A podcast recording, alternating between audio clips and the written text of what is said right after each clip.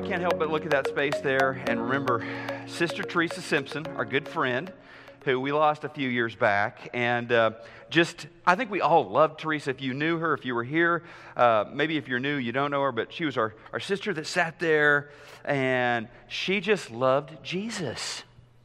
Amening, hallelujah, sitting on the front row. What more could a preacher want? And uh, the vice like hugs that she gave, and she was my friend.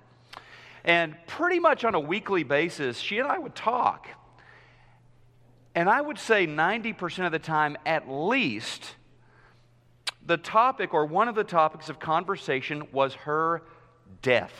That may sound a little bit weird, but she wanted to talk about getting everything. This is how I want it to be when I die. This is I want what exactly what I want to happen at my funeral service. And you know, it may sound a little weird, but when you get to a certain age, it's not weird at all to talk about that. In fact, it's probably healthy and good to make some preparations around that. And, and maybe not even a certain age. Maybe health is declining rapidly or something else. There's another reason that it's good, it's normal, it's right to talk about that. Well, in the Gospel of Mark, really all the Gospels, Jesus talked a lot about his impending death. I mean, chapter after chapter, he was telling his disciples, he was telling his friends about his death. Um, and it was odd because it wasn't like he was old. It wasn't like he had a terminal illness or something. The guy was in his early 30s and in perfect health, as far as we know, and he talked about his death all the time. Well, that would be pretty jarring, I think, for his friends his family. But that was nothing compared with what Jesus did. You see, he didn't just talk about his death, he actually described his upcoming death with great detail, with grisly detail. Mark chapter 8, starting in verse 31. Jesus began to tell them that the Son of Man must, listen, must suffer many terrible things, must suffer many terrible things, and be rejected by the elders, the leading priests, the teachers of religious law. He would be killed, but three days later he will rise from the dead. And he talked about this, what? Openly with his disciples, regular topic of conversation. I will suffer many terrible things. I'll be rejected by pretty much everyone who counts in society. I mean, the ones who are going to, to really drive this thing are the scribes and the priests, but no leading figure is going to come to my defense. No one is going to speak up for me. I'm going to be murdered. Now, if a good friend of mine started talking like this, I'm pretty sure I would have done what Peter did after this in Mark chapter 8. Peter took Jesus aside and said, Stop talking like this. I don't want to hear any more of this. Of course, Jesus rebuked him, but I mean, I would have done the same thing Peter did. I mean, if a friend of mine said, Hey, Gordon, this business trip we're taking to Omaha next week, no joke, I'm going to be murdered. Here's the group that's going to do it. Here's how I would say, A, I don't want to hear you talking about that. If you are joking, that is bad form, bad taste. B, if you're not joking, let's not go to Omaha, right? But nobody was stopping Jesus. We're going to Jerusalem. This is going to happen. Next chapter, Mark chapter 9, verse 12. The scriptures, Jesus said, the scriptures say that the Son of Man must suffer greatly and be treated with utter contempt. Next chapter, Listen to the chilling, specific predictions. Mark 10, 33 and 34. We are going up to Jerusalem. This is our business trip, boys. The Son of Man will be delivered over to the chief priests and the scribes, and they will condemn him to death and deliver him over to the Gentiles, and they will mock him and spit on him and flog him and kill him. And after three days, he will rise.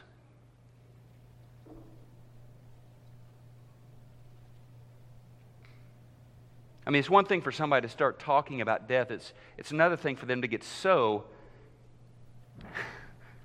so specific, so into the details of it. This is exactly how it's going to happen.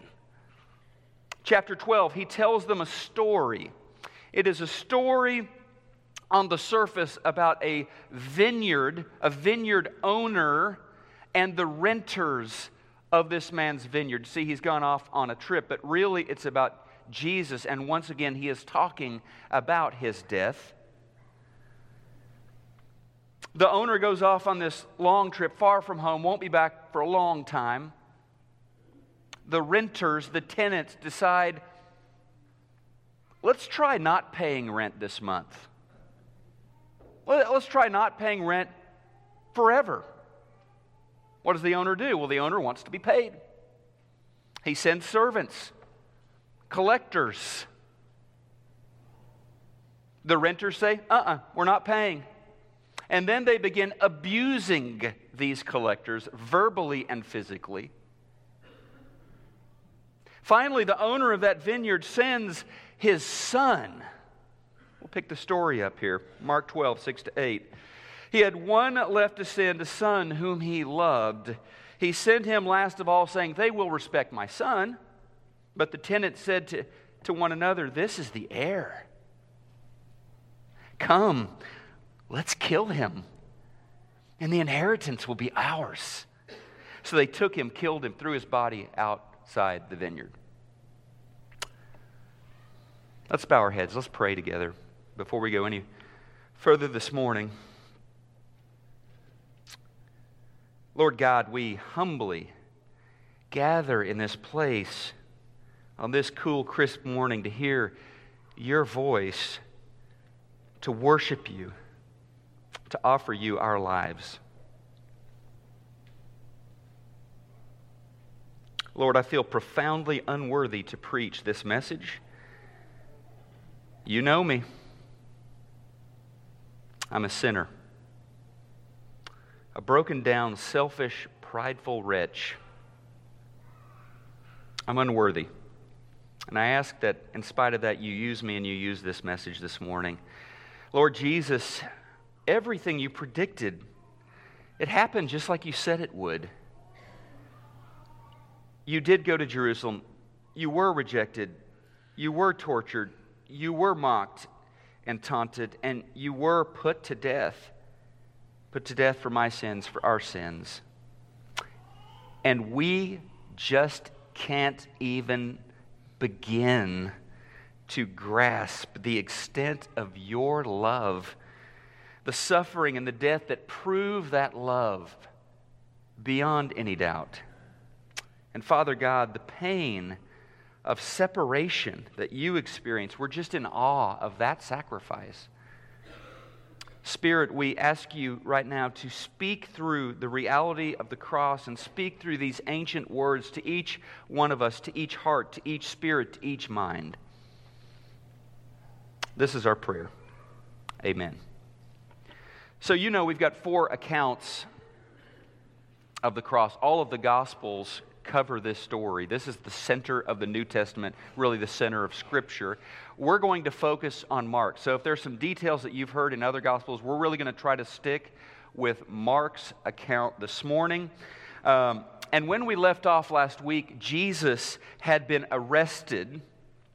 And Jesus was essentially being railroaded, being rushed through this charade of a trial in the middle of the night at the high priest's home. And all of this, as we know, is being orchestrated by enemies hell bent on seeing Jesus taken out. They want him dead. They were threatened by his popularity, they envied his power. They were fearful of losing their own positions and their own prestige in, the community to this young upstart rabbi from Nazareth. And that night, as we saw last week, the disciples abandoned Jesus, disappeared into the night. Yeah, Peter followed, but Peter followed at, at a safe distance. And even Peter hit with casual accusations around the campfire, accusations from total strangers. Peter the rock, he denied Jesus, he disavowed Jesus, he disassociated from Jesus in the strongest in the strongest terms that he could come up with. The Jewish high council early in the morning, they took they took Jesus off to the Roman governor, a man named Pilate, Pontius Pilate. They, of course, they had no legal authority to administer a death penalty. They needed the Romans for that, so off to Pilate. Off to Pilate. Now, their charge in the Jewish high council, their charge was blasphemy, that, that Jesus had claimed to be God, and so they thought he had to die. But the Romans, you know, they're not going to execute someone for, for breaking a religious law of the Jews, so they needed to come up with something else. They needed to, to invent some other crimes to accuse him of something that would interest the Romans.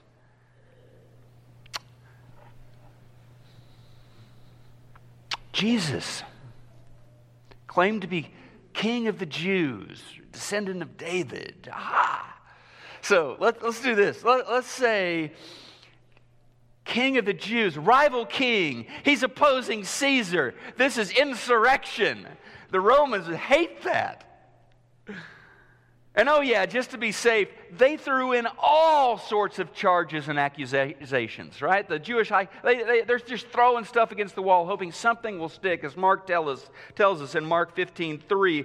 The leading priests kept accusing him of many crimes. And so Pilate, he's a smart guy. He can see that this young rabbi, he hasn't done anything remotely worthy of death by crucifixion. And so he offered to release a prisoner, kind of a goodwill gesture for Passover. But the crowds would have none of it. Barabbas, they shouted. This criminal, this insurrectionist named Barabbas was one of the prisoners. Release Barabbas, they wanted. And so he was released. What to do with Jesus? The crowd, handpicked by the religious leaders, they're shouting, Crucify him! Crucify him. Pilate, however, maintained that he had not committed any actual crimes. And so, hoping to appease the angry mob, Pilate sent Jesus off to be flogged with a lead tipped scourge. It was brutal. His back was shredded, he was covered in blood, terribly disfigured. Perhaps this would satisfy the bloodlust of the crowd, but no. They insisted on crucifixion. And fearful of some revolt, some rioting in Judea, the area under his charge, Pilate turned him over to the Roman garrison to be crucified. Now, before they took him to the cross, the soldiers wanted to have a little fun with this king, the king of the Jews. So, in front of the whole garrison, probably 500 or so Roman soldiers, they adorned him with this purple robe. They fashioned a, a, a, crown for him out of thorn branches. They bowed before him. They laughed. They mocked. They carried on, offering fake worship to this, to this king. They began to hit him on the head with, with a wooden bat. They spat on him again. They dropped to their knees, worshiping him, adoring him. And once they had run out of laughs, they got tired of the jokes. They took off the kingly costume and they led him off to be crucified. And Jesus, just battered, physically now unable to carry that heavy wooden crossbeam. The soldiers enlist Simon from the North African city of Cyrene to, out of the crowd to assist to carry that cross for Jesus. At Calvary, the soldiers drove spikes through his hands and feet to nail him to the wooden cross. And then they lifted up their prisoner. They lifted up the King of glory to experience the cruelest death that they could imagine crucifixion. Now, actually, the Persians Uh, King Darius I had invented crucifixion, but the Romans had perfected crucifixion. So the Lord, suspended on that cross, watched. He watched from the cross as soldiers, the same ones who had impaled with spikes his hands and feet onto the cross, as, as they threw dice to see who would get his, his garments, his clothing, his stuff. A sign over his head uh, contained the official charge there King of the Jews. People milled around below, hurling insults, mocking him. And Mark relates that the two criminals who were crucified beside him, they wanted to get in on the fun as well, and they mocked as well. At noon, as if mourning the death of her creator, creation went dark. An ebony curtain fell over the land for three hours. Jesus cried out, Eloi, Eloi, Lama Sabachthani. My God, my God, why have you forsaken me? A quotation from Psalm 22, which contains great detail about this very moment, about the crucifixion scene. Jesus uttered a loud cry and took a final breath and died. a Roman officer who had been watching all of this said, Surely this was the Son of God. Well, we can call all of this an injustice, but we cannot claim that any of this was a surprise to God, the Father, the Son, the Holy Spirit. This was predicted in vivid detail by Jesus and in a number of Old Testament prophecies. It wasn't that the Savior's plan had gone horribly wrong, this was the Savior's plan. But why? How could such violence, how could such injustice be part of a holy God's plan? Why did the cross have to happen? Well, you know, in life, there are problems and there are ailments that can only be fixed with one very specific remedy. Not just anything will work. Um, like cough medicine isn't going to fix a malignant tumor. Cutting up your credit cards will not erase debt that you have already accrued. Changing the oil in your car is not going to fix a flat tire. If you need your roof fixed, you don't call an oncologist. If you have cancer, you don't call the roofer. A genuine fix needs to actually address the particular problem that needs to be solved. For some sicknesses, as much as we might want it to be otherwise, there's only one cure, there's only one remedy. Sometimes there is only one fix. And we, all of us, humanity, you and I, we are sinners. That is our singular sickness that we all share the sickness of sin. We're broken.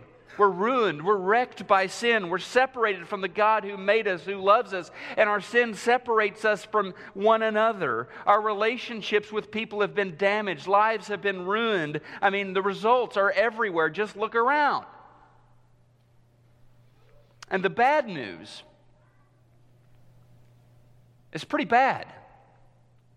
I mean, the diagnosis for this, it, it, the diagnosis is grim. We are lost.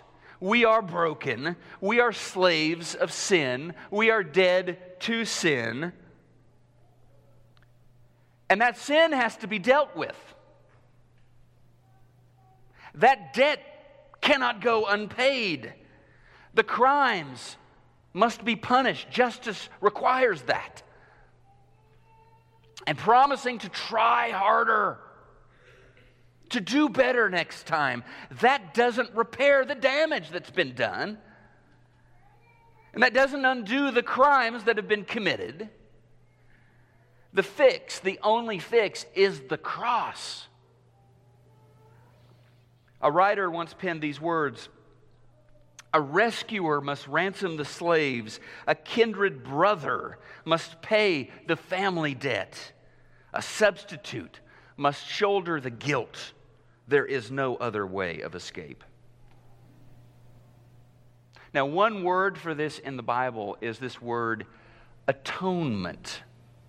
Atonement. Jesus, atonement means that he paid the debt that we owed. He rescued us, he brought us back home. He brought us back to the Father's house. On that old rugged cross, God absorbed all of the evil and sin and injustice of the world for us.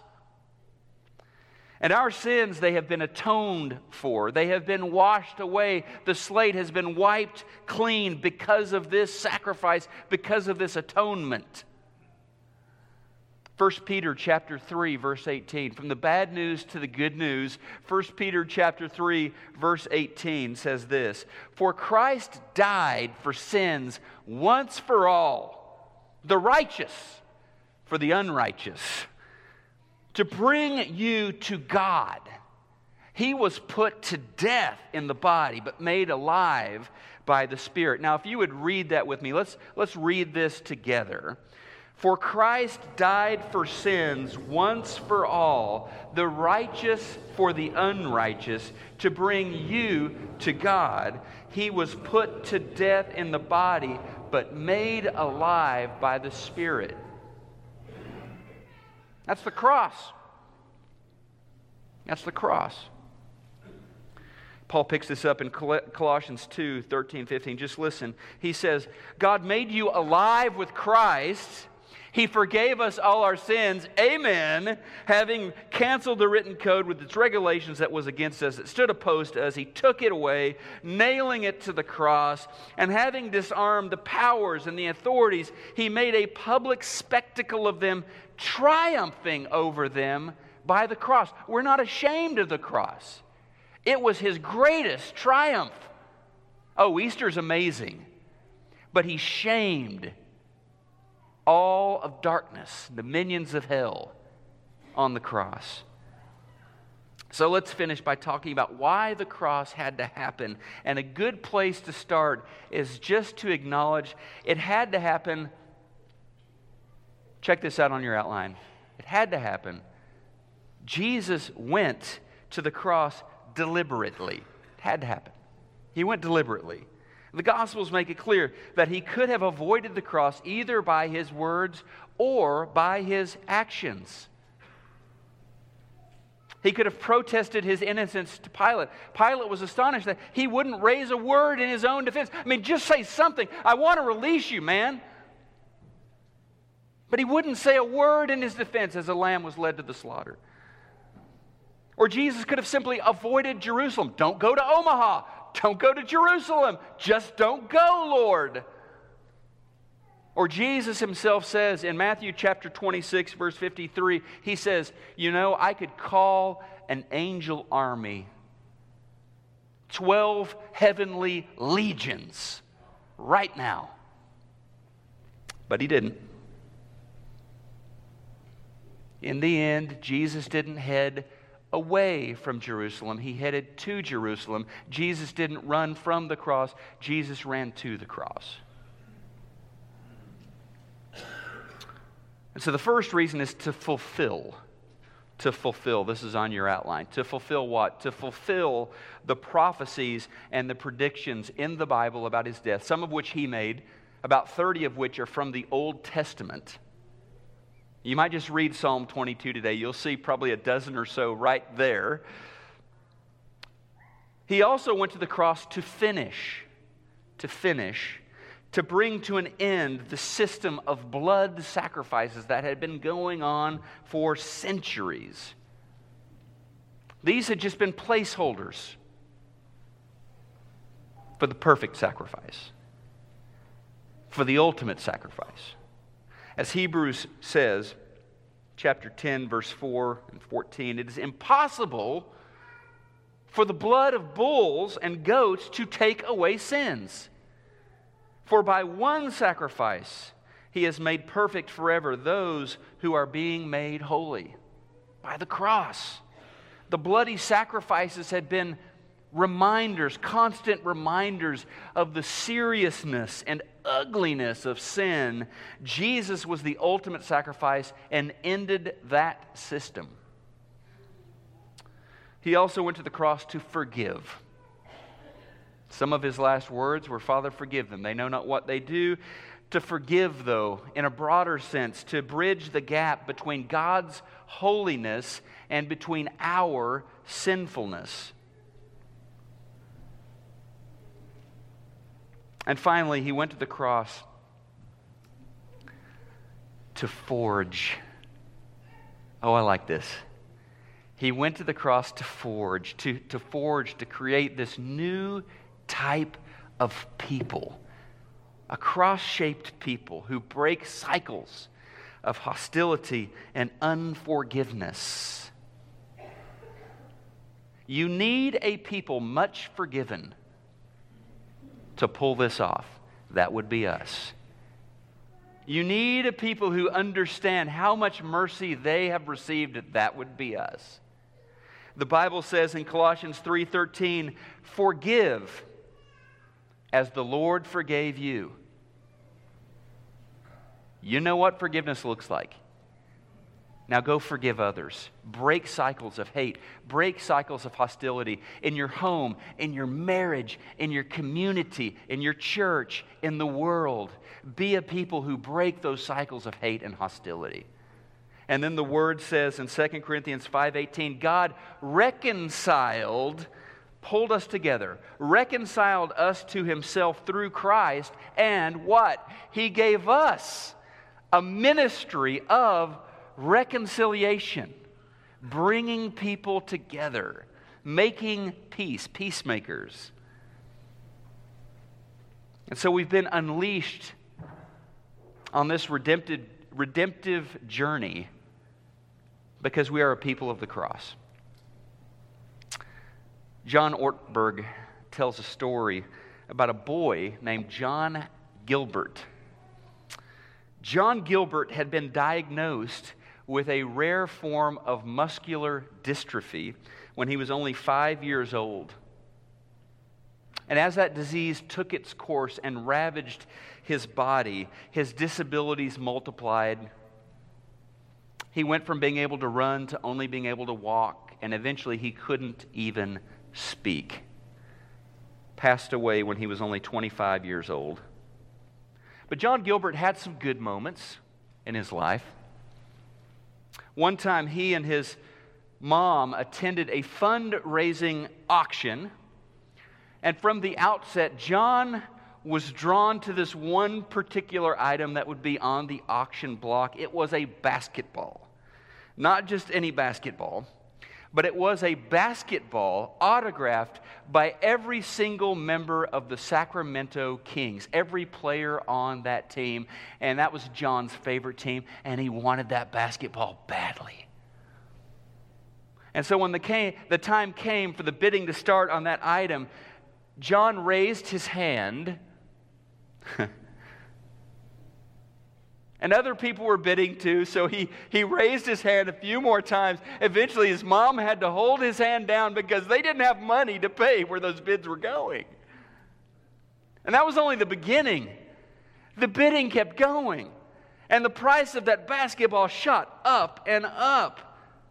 The bids far exceeding the actual value of the ball and far out of, out of proportion, far out of whack with the bids on any of the other items that had come up. And finally, one bidder offered a, a price so ridiculously high that all the other hands dropped. And that bidder was pronounced the winner. The bidder walked up and claimed his very expensive basketball. And then instead of walking back to his seat, he walked across the crowded room and placed the ball in the hands of a young man who would never and could never play basketball. He couldn't even walk. He gave the ball to John Gilbert.